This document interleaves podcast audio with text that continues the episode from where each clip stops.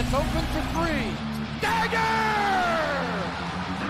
The kick, and here it comes. Swing and a miss! And a World Series Game 7 winning Curly W is in the books. Washington Capitals are the 2018 Stanley Cup champions.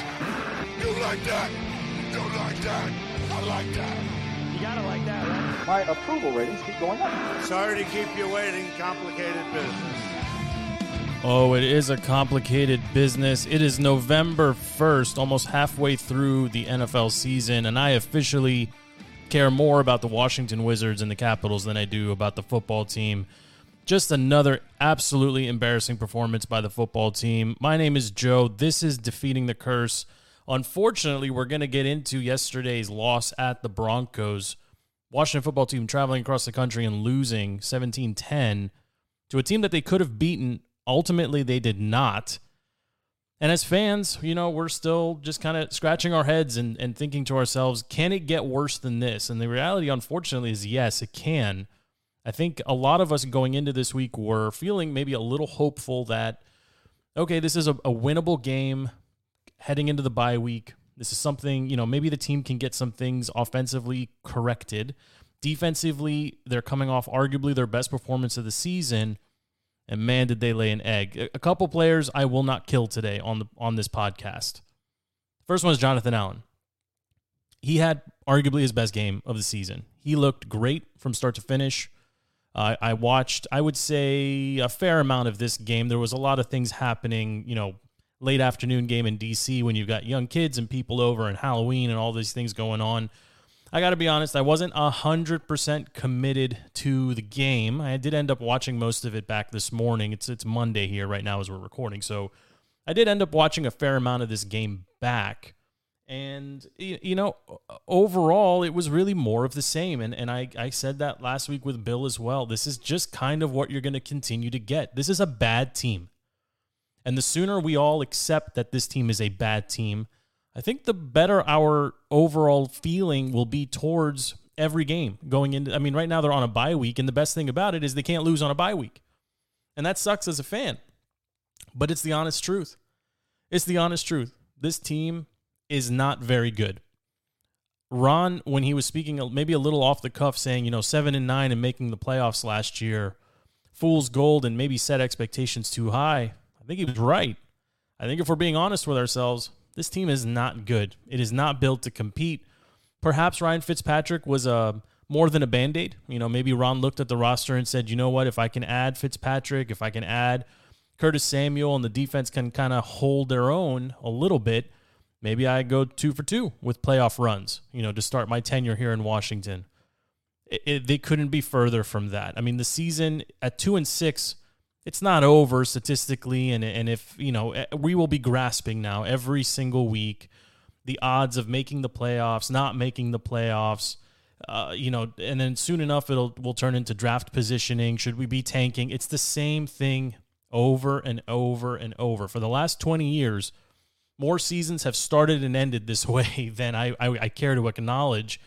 But I, I mean i don't know what to say and I really don't know what to do. A lot of the folks that i grew up with a lot of the guys on this podcast even have stopped watching the games in real time. You know, they they tune in and they get excited. You know, when when the teams you know puts together one, two, three game winning streaks.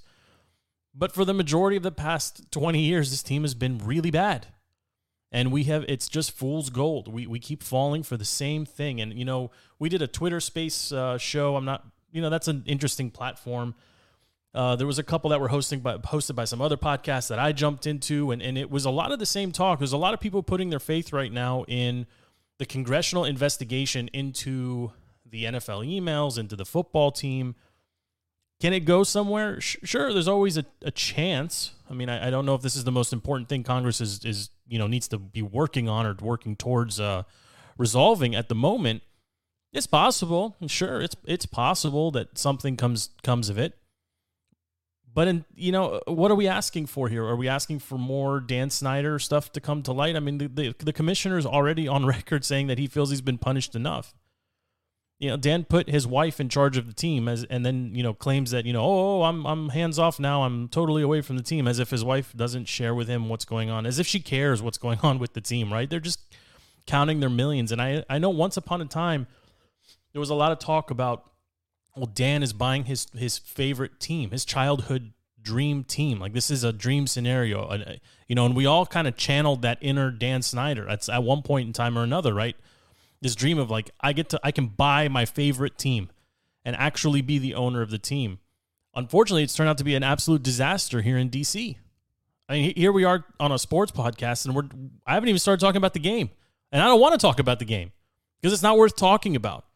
This is a bad team, and it starts and ends with ownership, just like any other organization on the planet. You cannot be better than your leadership. You cannot. In spurts, sure long term, sustained success in particular, impossible. It is absolutely impossible. Someone find me an organization where it's rotten at the top and continues to perform or, or excel at any level of management or perform from a performance perspective. It doesn't exist. As long as Snyder's in charge of this team, directly or indirectly, as long as he's got puppets, unfortunately, and I hate to use that term, everyone that's ever worked for him started off with a backbone and ended as a puppet. Every single one. The last two or three weeks, and it, it, you know, I'm getting hot here just thinking about the 21 retirement ceremony. I'm not going to do it. I'm not going to get back into it. But think about the apologies and who they came from. Those are these are independent, new voices that were brought in to ch- help change the culture that end up parroting the same thing that end up just repeating the lines that the owner wants repeated. This is what's happened here consistently for so many years. For two decades, it's been the same thing. Brand new coach, Super Bowl winning coach, same outcome. Star offensive coordinator or star offensive mind, star defensive mind, same thing, same result over and over. The only exception, the only exception was Joe Gibbs with two playoff runs, you know, essentially out of three seasons, and that was it. That's the only exception. Jim Zorn, Mike Shanahan, same start, same finish. Two opposite ends, two opposite extremes from capability, performance, and and you know, from just about every possible way. Jay Gruden, offensive mind. Rivera, defensive mind. Same thing. They have the same win percentage right now. Think about that for a second every head coach under Snyder has been between 37 and 41% win percentage. Between 37 and 41 win percentage. How is that possible? How are Rivera, Zorn, Shanahan, Gruden, how are they all around the same win percentage? All of them with different rosters, different team strengths, if you want to call them that. They're all around the same win percentage. Say what you want this franchise, it's not even about the curse, and I'm not saying that to be, you know, to be cheeky. As long as Snyder's in charge, this will be the same outcome over and over and over. There's flashes in the pan, but he always gets involved. And when he gets involved, it's going to be the same outcome. Frustrated leadership or middle management that's pretending to be leadership. They will ultimately leave, and somebody else will come in we will pin our hopes on that individual and we will get nowhere. And that's why you know, a lot of people right now in the national media don't understand why fans in DC are are just clinging to the hope that Congress will do something here. I've mentioned it before. Donald Sterling in the NBA, he said some unsavory things. He was caught doing some unsavory things. The NBA, you know, you, you can you can say what you want about the commissioner and and the social justice warrioring that they do. The commissioner got immediately involved. The team was sold within a matter of months. What I mean, the team, the the the, the league stepped in and said we can't have this. The players also stepped in and said we're not playing for this guy anymore, and that maybe forced the hand of the league. In baseball, the Dodgers the Do- I mean, the, the leagues, the the the MLB insisted that the Dodgers get sold for the same reason. Nasty divorce, tricky situation, can't have any uncertainty. There's only so many of these these teams available. Team gets sold. These leagues are self-policing to some extent. The NFL, no way. And I think it tells you more about Roger Goodell and the rest of the league than it does about Dan. We know who Dan is. We know what Dan is. But Dan's been around for a long time. If you think Dan is going down by himself, you are severely mistaken and, and really, really underestimating Dan Snyder's power and ability to destroy what, a third of the league, a third of the owners, half the league, and the commissioner himself. The commissioner is in more trouble with this congressional investigation than Dan Snyder is. And just just let that sink in for a second. Why would Goodell protect the emails? Why won't Goodell give up give up Dan Snyder? Goodell's been here before. Remember Ray Rice? Remember the commissioner saw the tape and made a ruling? Oh no, that's not good enough. The commissioner's been here before. Remember anyone remember what happened with Ray Lewis? Anybody remember what happened with Ben Roethlisberger? Long time ago. Different world. There was no blue checkmark brigade back then. There really wasn't even social media back then. It was, a, it was social media was a one way thing. It wasn't about back and forth and canceling everything. Just think about the situation Goodell is in, and it'll tell you everything you need to know about why he will not go quietly or cooperate. He's going to fight to keep whatever is private private because he knows, he knows that one, it has the potential to destroy him, and two, Dan will not go quietly. I, I mean, I, as a fan, sure, I have some hope that Congress will get this right. You know, but I can't, I'm not holding my breath. And frankly, as you know, also as a fan, watching this team, you know, again in spurts, losing 17 10 to a team that they could have beaten, you know, it's more of the same. It's more of the same. Antonio Gibson, anyway, average about what, three, three and a half, four yard carry, eight for 34. Somehow J.D. McKissic only gets three rushing attempts. I don't understand that at all. Heinicke ends the game, you know, going 24 for 39, you know, attempting almost 40 passes, 270 yards, and a, a touchdown, two picks, and, and the picks were bad. The picks were bad, of course. But he out, I mean, you could argue he out outplayed Teddy Bridgewater, I suppose, right? I mean, you, could. Uh, you know, but I mean, did, did, did any part of this team look good to anyone yesterday? I mean, McKissic, eight targets, eight receptions, 83 yards. Yeah, he's probably the MVP on offense, right? Carter, I mean Carter had himself a good game too, right? He run he ran the ball, or I'm sorry, he caught that that one long touchdown. Okay, I guess Patterson, you know, a couple carries, uh, you what ten carries almost. Okay, we'll take it. You know, Adam Humphries, okay, 35 yards. Terry, seven targets, three grabs, 23. I'm gonna say something, and I know people aren't gonna like it. I love Terry McLaurin. I think he's a solid dude. I don't think he's ready to be a number one receiver. I think he's being forced to be a number one receiver, and he will get there. Okay, and don't don't misunderstand or misquote what I'm saying. He's the best weapon we've had in DC in a while, a long while, and we have to keep him here. But how much better would he be with Curtis Samuel or someone else, someone, anyone else, even Logan Thomas, someone else to take some attention off of him? He's not at the place in his career where he's going to line up and, and beat a double team consistently. He's not. And that's not a knock on him. It's his third season in the league. Like he needs time to develop. And hopefully we have the right people to continue to develop him. We, we don't, no one wants to see McLaurin's talent squandered. But if you're in charge of this team right now, you only have so many assets. You only have so many pieces you can you, you really look at and you say, I got to protect this piece for the long term. And Terry's one of those pieces. You've got to keep Terry here. But you also got to get your offseason acquisitions correct. Curtis Samuel, I think, I mean, you can't. Uh, this is where I start to shift and I really get frustrated with the coaching. The coaches know what they have and don't have.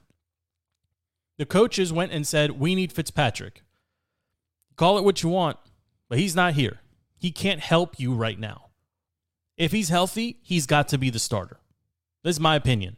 And I know I'm right. And everyone listening knows I'm right. If Fitzpatrick is healthy, he must be the starter.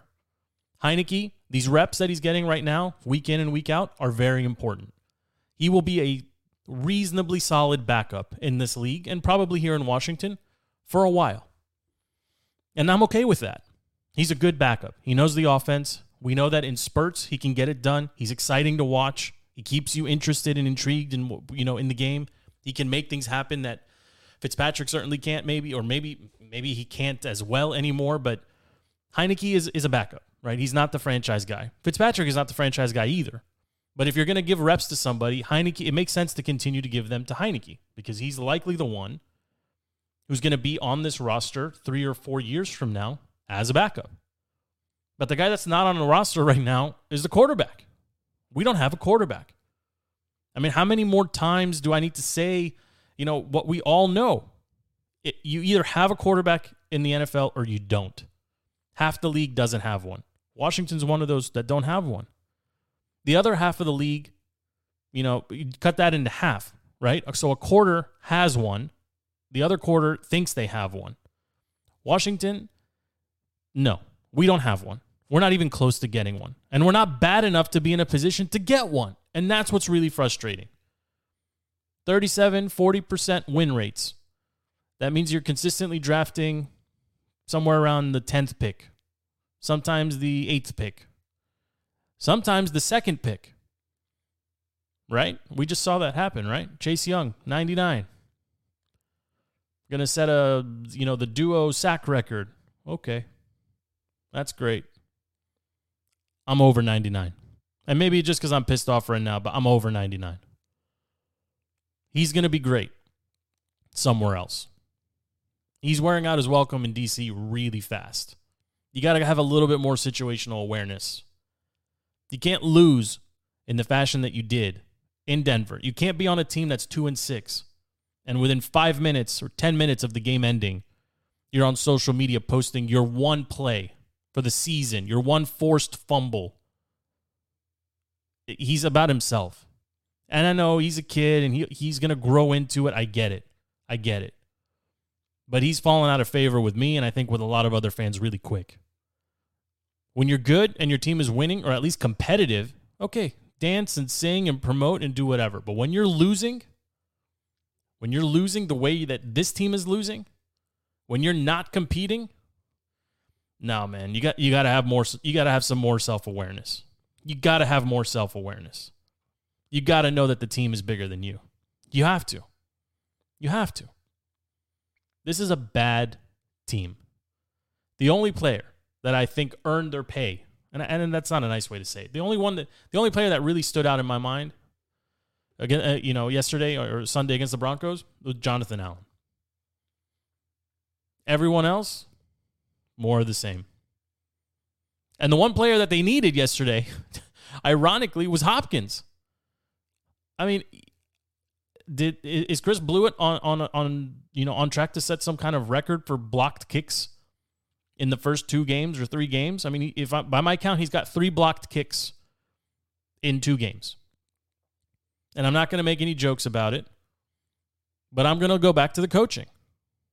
What was Ron Rivera thinking to cut Hopkins mid-season, an 85% field goal kicker for a guy who hasn't kicked professionally ever and kicked the last time in, in college five years ago. And I'm all for like the opportunity. I get it. Bring someone in, challenge Hopkins. I get it. Why would you cut him? I'm not a Hopkins guy. Like I, as a dude, we're cool. Sure, they could have done better. They could have went and got someone better, but not in freaking week 5 or 6. It doesn't make any sense. It's just deflecting. It's more of the same. It's more of the same with this team, and the coaches are now falling into the same thing too. How is Rivera making a change on special teams when the offense can't move the ball and the defense can't stop anybody? But his big move to distract us all or just to, to, to pretend to you know be doing something is to swap an 85% kicker for a I think by my count now a 22% kicker. I go back and check the numbers. They're not equal. And this is really painful. I, I mean, Ron, does, you know, I know Ron Ron's coming from Carolina.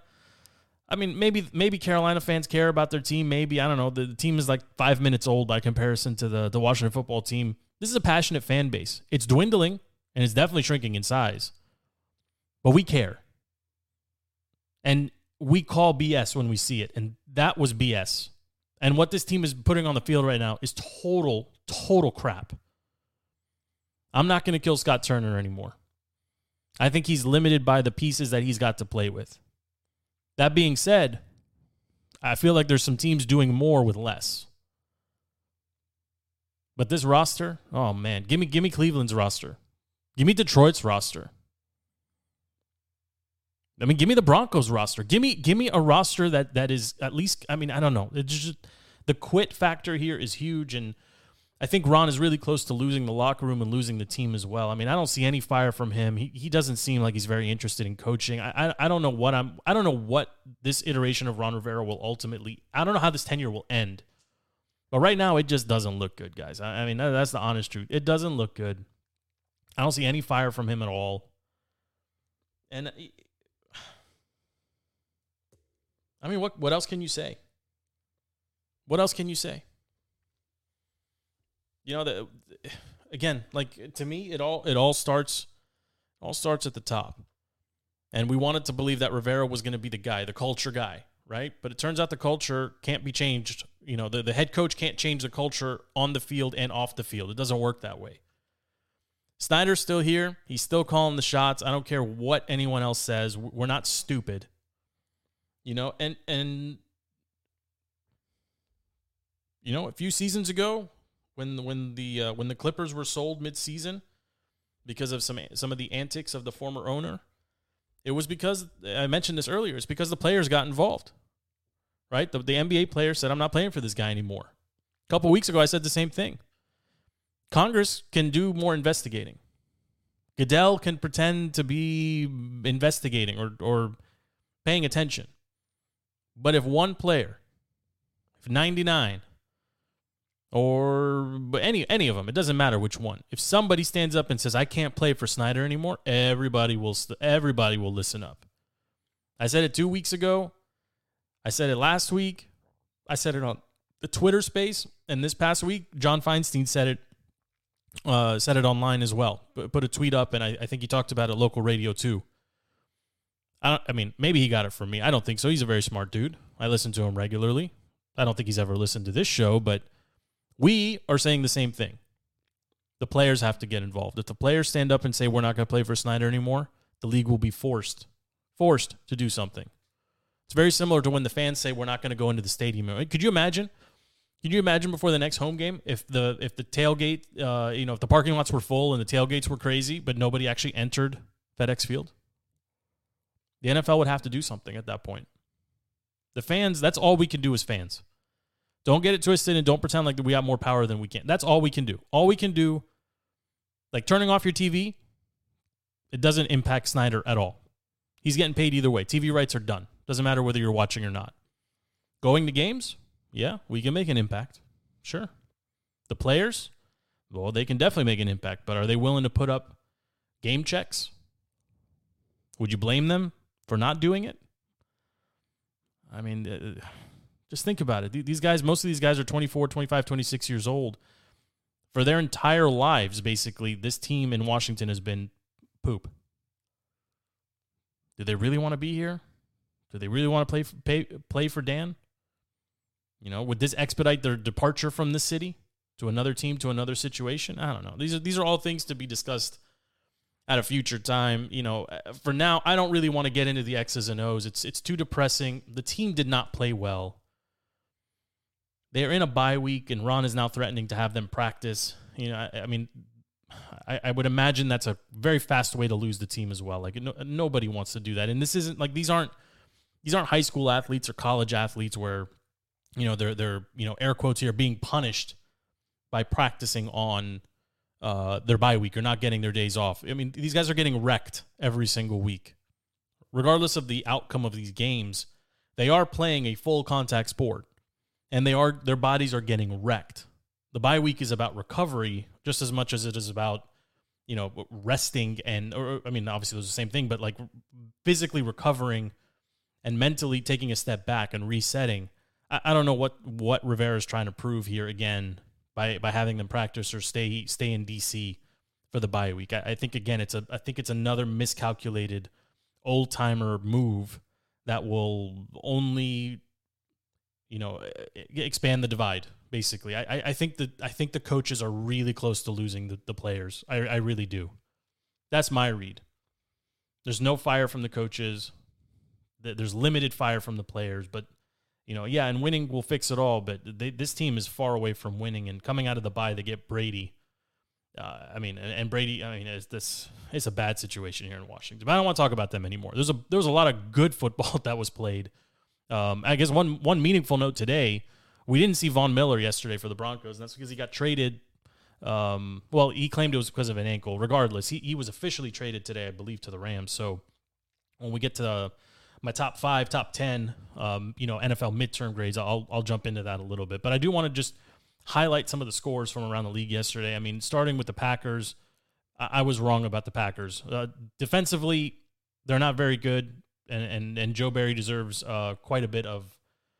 You know, of, of criticism for their performance, especially in the red zone, but they did beat the Cardinals, right? They did beat the, the last undefeated team, uh, you know, to push themselves. I think, to, I mean, the Packers are playing great. And uh, you know, I'm not going to bury the lead. They're number one in my power rankings going into uh, into the upcoming week. They played great. That was a highly entertaining game for a Thursday night game. It wasn't a dominant performance. Obviously, Aaron Rodgers didn't have his uh, his full ensemble of offensive weapons, but the one thing that stood out, the difference between someone like Rodgers and someone like Brady to me, and I, and I see it now, maybe more so.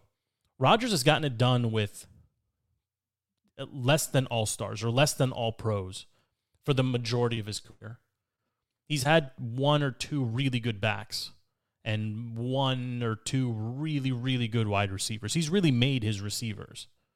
You know, Brady, you could argue, has had better talent around him, certainly a better defense for the majority of his career. Um, you know, it's it maybe it's a little bit of an apples and oranges comparison. Just something I noticed. Like like Aaron is not a nice person, and, and you can tell he's got a, a little bit of uh, you know a, l- a little bit of D in him, but you know, I mean, he gets it done, and and who's going to argue with with his his actual statistical accomplishments? Packers beat the Cardinals. That was a highly entertaining game.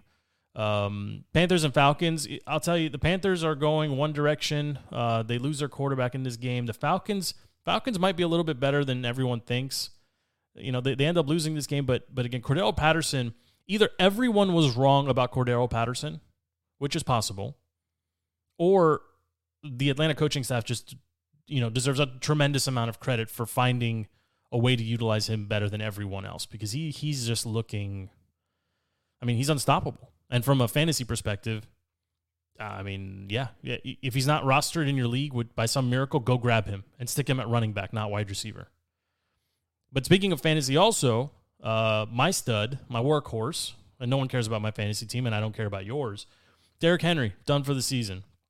Titans, they do win in overtime. They beat the Colts. Colts are a weird team, too. Can't really figure out if they're good or not. Um, but the Titans, Titans were a good team, are a good team, could still be a good team. Derrick Henry's done. In Fantasyland, I know we all want him back in six weeks. In reality, it's a franchise running back, arguably the best running back in the league for several seasons past and maybe several seasons ahead, Titans are not going to rush him back. And they shouldn't rush him back. If it's an 8 to 10 week injury, he should take all 8 to 10 weeks. Now, the negative, of course, is that their Super Bowl aspirations are probably gone. But that being said, they're arguably the second best team in the AFC, maybe third, depending on how you feel about the underperforming Chargers at the moment, and maybe the Raiders too but they're they're they're significantly behind the Bills, even though they beat them, in my opinion. And they're behind a, a handful, maybe at this point, of NFC teams as well. So if I'm the Titans, I'm not rushing this guy back for any reason. If, if that means you have to punt on the season, so be it. But they do have a couple pieces, and they, they are working out, and apparently have, they have signed Adrian Peterson. And the one thing we know about Adrian Peterson, again, in DC, we had we got to watch him here for a couple seasons. He's not very good when he gets five to seven to ten carries a game. He can be very good when he gets 15 plus. Derrick Henry touches the ball a ton, a ton. Very little pass catching, although he does do a fair amount of that. And he, I mean, usually when he does, he's taking it to the house. But that's a good fit for Adrian Peterson. You know, you're not asking him to outrun everybody. You're asking him to pick up four to four and a half yards per carry. He can do that behind the Titans' offensive line. He can. That's a really, really smart pickup for them, for the Titans. It's a good fit. My buddy, uh, my buddy Dukes, of course, is a lifelong uh, Titans fan. He's very excited about. I mean, he's not. No one's excited about losing Derrick Henry, but but Adrian Peterson makes sense for this team, and I think he's going to slide in. And obviously, they'll they'll be missing something, but I mean, he's not he's not Derrick Henry.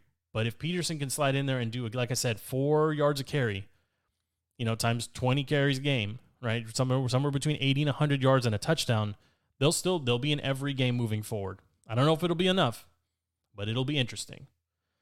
Um, let's see some of the other meaningful games. The Bengals. I don't know what's going on with the Bengals either. I guess that's the that's the the feeling this week is what happened to the Bengals. Bengals were trending into the top ten, arguably maybe top eight, uh, from a power rankings perspective. That they drop one to the Jets. You know, led by a backup quarterback. I don't fully understand that one. Steelers go into Cleveland and get a win. Cleveland, all of a sudden, you know, D'Ernest Johnson looks. I mean, I mean, he he look. I mean, they have a serious running game in Cleveland. They only managed 10 points, though, and the Steelers end up winning 15 10. Just another weird game for both of those teams. Um, Eagles put up 44 on the Lions. I mean, what can you say about the Lions? I mean, you know, again, as a Washington football football team fan, uh, do we take a flyer on Jared Goff or is he overpaid? Do you just let him kind of ride it out? I, I don't know. Something maybe to consider moving forward. But the Lions look terrible. The Eagles get a big win against a really bad team.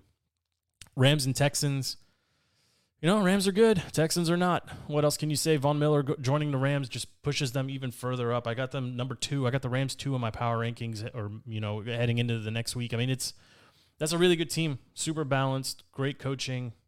What can you say about it? Texans made it interesting. Not not interesting. The Texans got some points back towards the uh, the back half of that game, but it was not very competitive. Uh, ultimately, I mean, the Rams are just all over them to start that game from the from the jump. Honestly.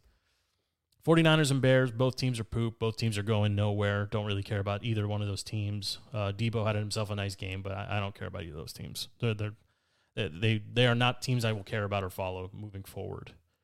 Um, they're just you know comfortably mid pack. They don't matter one way or the other. Patriots and Chargers.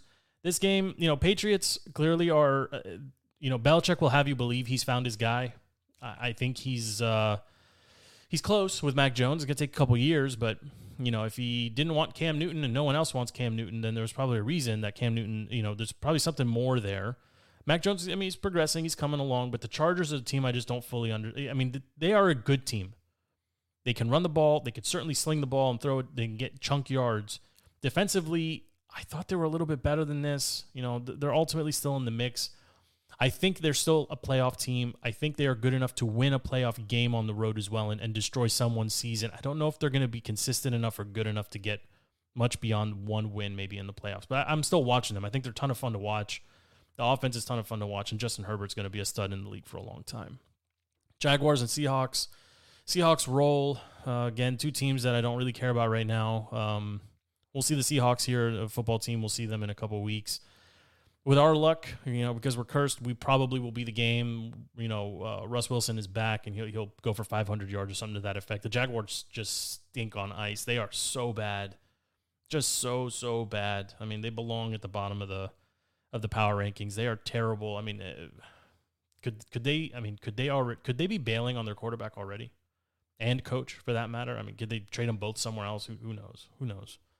Cowboys and Vikings. This was one that that was very lackluster, uh, even though both offenses were able to move the ball a little bit. But let's talk about Dallas here for a second. I mean, Dallas, they're they're better than people want to give them credit for. Even with without Dak yesterday, you know, Cooper Rush steps in and delivers a win. I mean, a, a win on the road against the Vikings team, against Kirk Cousins and the Vikings, a team, a game that the Vikings really did need to have. You know, and, and Kirk you say what you want about Kirk, okay? And I'm I'm a Kirk guy, okay? I I, I will not hide that, and I'm not ashamed to say it. I kind of, well, no, I don't kind of. He should still be in Washington. If Dan and stupid Bruce Allen would have just signed him to a deal, he would be here with probably one or two more seasons left on a long term deal at around $18 million a season. Just think about that. You know, WFT fans, of all the, the the the the carousel of quarterbacks coming and going and coming and going and the garbage we've had under center, Kirk, he might not be the guy that's going to take you to the Super Bowl, but he's going to keep you competitive. And and Vikings, you know, they're I mean, he is exactly who we think he is, right? He, he's he's an exciting quarterback to watch who can't win big games and he can't he cannot bring you back. He's not going to be the guy who who puts together a, a late fourth quarter drive to win a game. He's just never been that guy. He doesn't have it in him. That's not his thing. And it's unfortunate because he can make every throw. He throws a lot of picks, but he's again, he's he's the Vikings are, are not losing because of Cousins. Well, I mean, certainly you could argue that. I, I don't see it that way. But you got to get you got to get more than 16 points. And if you're the Cowboys, you got to be thrilled that even without Dak on the road in a tough place to play against a quality opponent, you know, a, a mid-tier opponent, they were able to eke out a win. Yeah, but I mean, Dak on the field, oh man, th- this game would have been very, very different. But again, if you're if you are the Cowboys, you've got to be encouraged. You've got two running backs that can run the ball. You've got three receivers that can, if they catch the ball pretty much anywhere with a little bit of space, they're going to break tackles and get chunk yards for you after the catch. And defensively, they're solid. They're sound. They were able to confuse Cousins just enough to keep that, you know, to keep him from moving the ball effectively yesterday. And say, again, say what you want about Cousins. Half the league would have him right now as their starter quarter, starting quarterback. You know, again, is he going to get you to the playoffs? No, that's not something he's done in his career consistently. Can he win you a game? Uh, no. But is he better than half the quarterbacks in the league? Yes, 1000% yes. 1000% yes. You know, the Saints would have him in a second. You know, that's that's the last game I just wanted to recap here, touch on really quick. The Bucks and the Saints yesterday that was a very exciting game. Tom Brady, you know, looking a little bit older than usual. He, for some reason, the, the, Saints get up whenever they play the Buccaneers, regardless of who's playing quarterback. But I'll tell you what, the Saints losing Jameis Winston, I was wrong about this. Jameis, Jameis is not a good quarterback, and I, I will stand by that statement. But the team playing around him and Sean Payton, again, when you have excellent coaching, you can get more out of average players. And I think that's what that's where Sean Payton now has consistently excelled. When he had Drew Brees under center, and a, and a talented offense.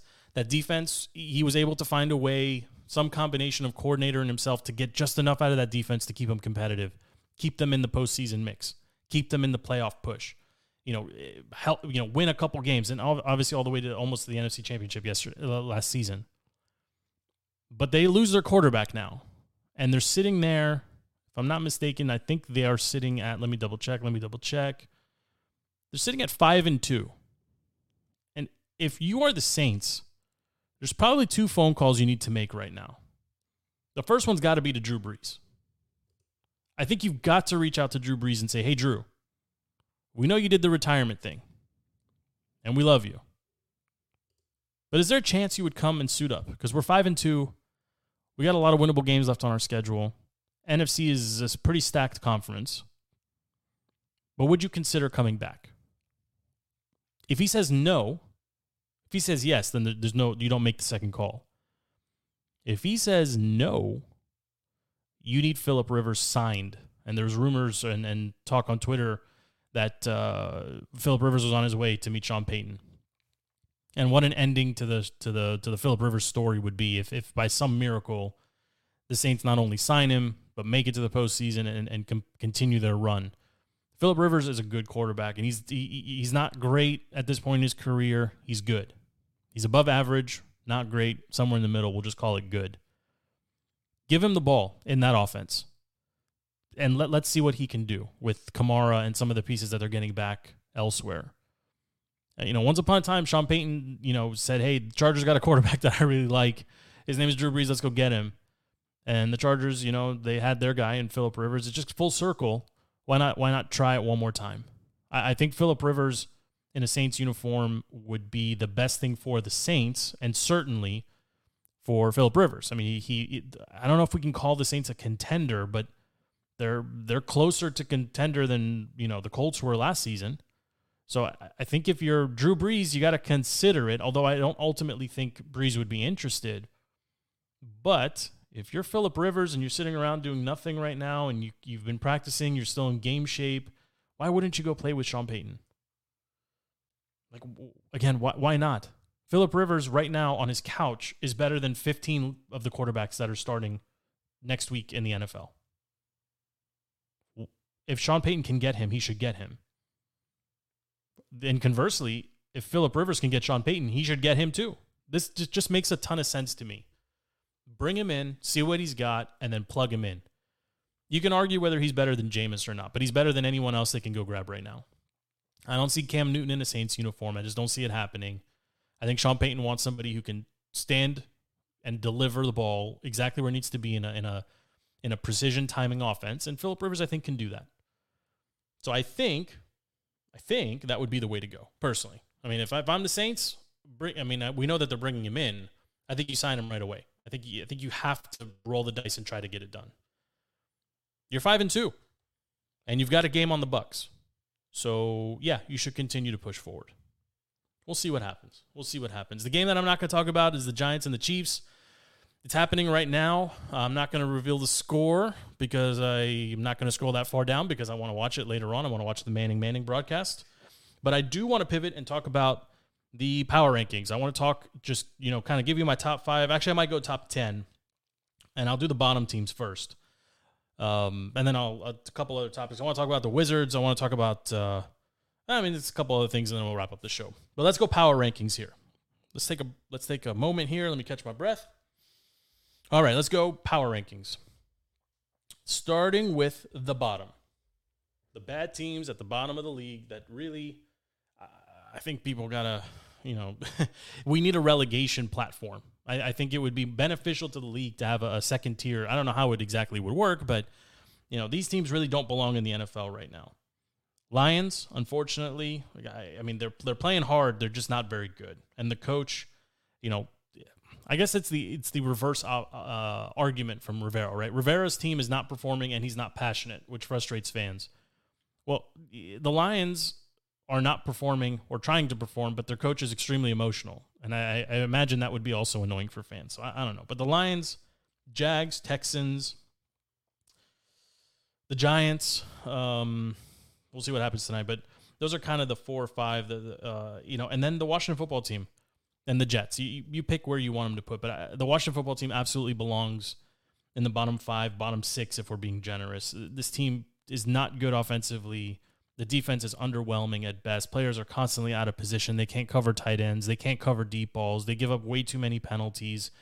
And frankly, they're they're too they're they're just a bad team. So Lions, Jags, Texans, uh, football team, Jets, and Giants in some combination are the bottom of my power rankings. Going to the top, I'm gonna go in reverse order. I'm gonna go one, two, three. I'm gonna go ten to one. Number ten, I got the Chargers. Uh, I I still believe in Herbert. I still believe in that that offensive unit. I think they will move the ball effectively for the rest of the season. And I think again, I think they're a playoff team. We'll see how much damage they can actually do. Ravens, I got at number nine. It's the Lamar show. Um, I'm not a Ravens guy. You know, I live close to Baltimore. Obviously, I'm a football team fan. I can't make that transition to purple, but he's must watch TV. He, he's super exciting to watch. That team plays tough. They don't have a ton of stars on that team, but they're they're going to be in every game because Lamar is that good. So I got the Ravens at nine. I got the Raiders. Uh, sorry, the Ravens at nine. I got the Raiders at number eight. I think they actually found something now that they've removed or dumped uh, Gruden. Whether you, regardless of how you feel about Gruden, that team looked good. Um, they they going into the bye, they were running the ball a lot better. Derek Carr looked like he had some rhythm in his passing. So anyway, for better for worse, I got the Raiders at eight. Titans are going to slip all the way down to seven. We'll see if they can if they can find a way to plug that huge hole, the Derrick Henry hole. I think it'll be a combination of you know probably a couple different pieces, including Adrian Peterson. From a records perspective, they belong there. You know, maybe maybe the receivers will step up a little bit more. Who knows? But for right now, I, I got the Titans sitting at seven. I got the Buccaneers at six. I think Tom Brady will continue to get it done. I think it's it's fair and expected that he misses a game here or there, has a has an off game, throws a pick. I mean, I think those are all normal. I think that defense is still uh, top half, top ten, uh, maybe maybe even a little bit better when all the pieces are, are, are fully there, and, and and they complement an offense that can move the ball. Um, you know, but again, it's it's a little bit. They just they looked a little bit sluggish this week, so I got them at six. I got the Cowboys at five. Um, again, they slide down a little bit because we don't know how long Dak will be out, but that's a complete team, a balanced team. It pains me to say it, but I think they're gonna they are running away with the NFC East, but at I think they belong right in that five six discussion. I, I just have them at five. I think they are they're a good looking team, uh, and it's it's so unfortunate and disgusting. I am I feel sick. I want to throw up myself just just talking about it, but they're at five. I got the Bills at four. I got the Cardinals at three. I got the Rams at two. And I, I do think if Von Miller is half of who he usually is, that team is only going to get better.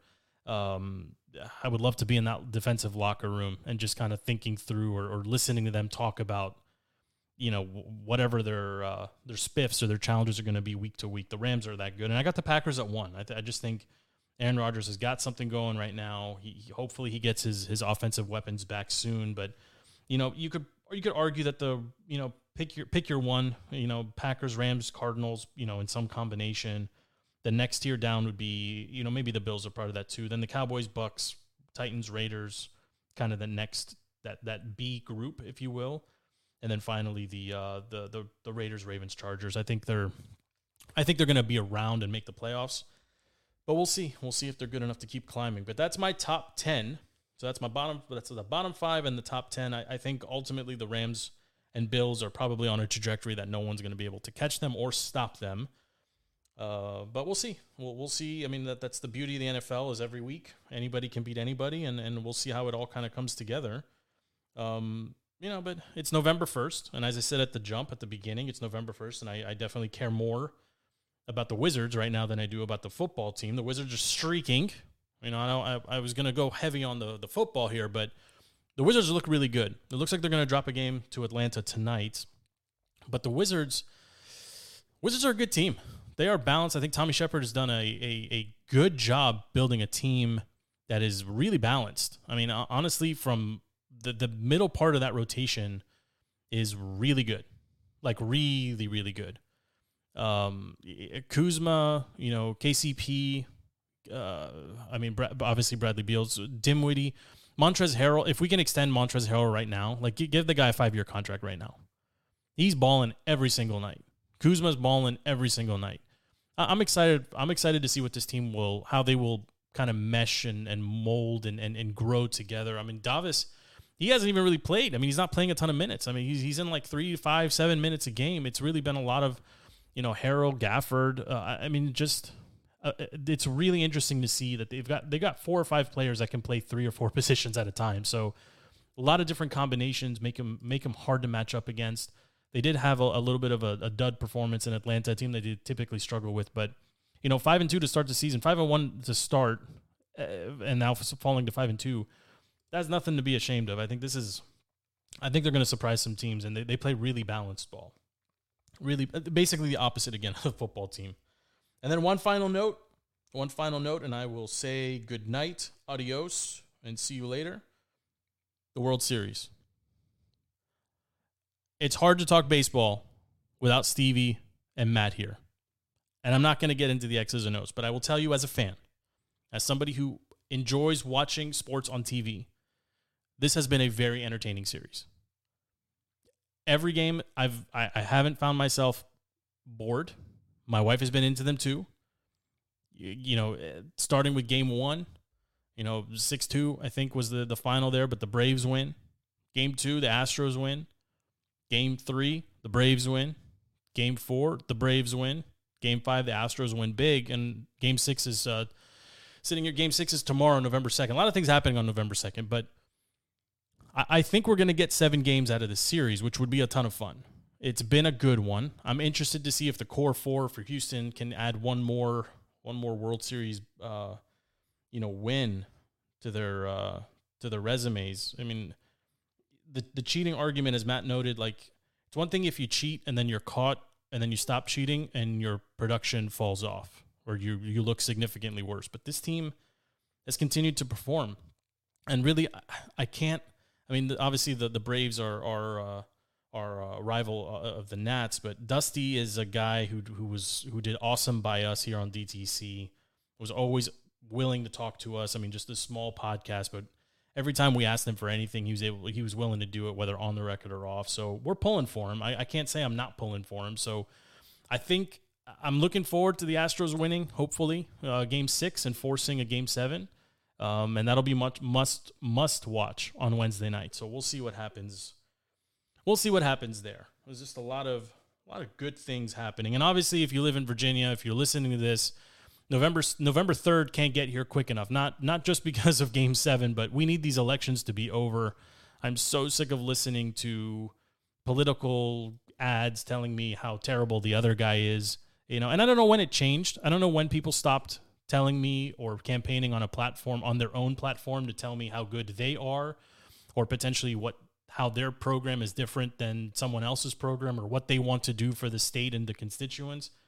It just seems like everybody's just out to tell you how bad the other side is, and I think that's uh, one. It's super annoying. Uh, the text messages are also super annoying. I don't know, uh, like it's to the point now where I'm telling, I'm responding to the messages that if they text me again, I will not vote for their person. Now, of course, I would never, I would never not vote because of a text message, but I also can't imagine anyone's looking at a text message about, oh, shock and horror, this guy did this thing. Make sure you vote to get him out or to get this guy in. Like, is anyone really sitting here one the, the night before the election waiting for a text message to decide who they're going to vote for? It's as if like the the the 65 year olds of America have decided, you know, just discovered text messaging and got a hold of the text messaging machine and are just firing off these text messages as if you know we're all just panicked individuals waiting for guidance as to who we should go push a button for. So anyway, uh, not to get on a political rant, although we do that here sometimes. We need November 3rd to come. November 2nd we can skip. Everyone should go vote. It's your I, I feel it's your obligation and duty as a citizen to make your voice heard. That that is not a free privilege. That's something that costs uh, you know a lot of sacrifice from a lot of individuals that we can have something that resembles free elections, and that's not a political statement. Everyone should go vote, regardless of, of who your guy is or not guy. Go write yourself in. It doesn't matter. Everyone should vote. Everyone should be part of this process. That being said, I don't want any more text messages, and I definitely don't want to see. You know, I think ninety percent of the ads right now on local uh, DC airwaves are political ads. So we just we just got to be done with this election and move on. Uh, whether it's good or bad or whatever, we just got to move on. So I think that's it.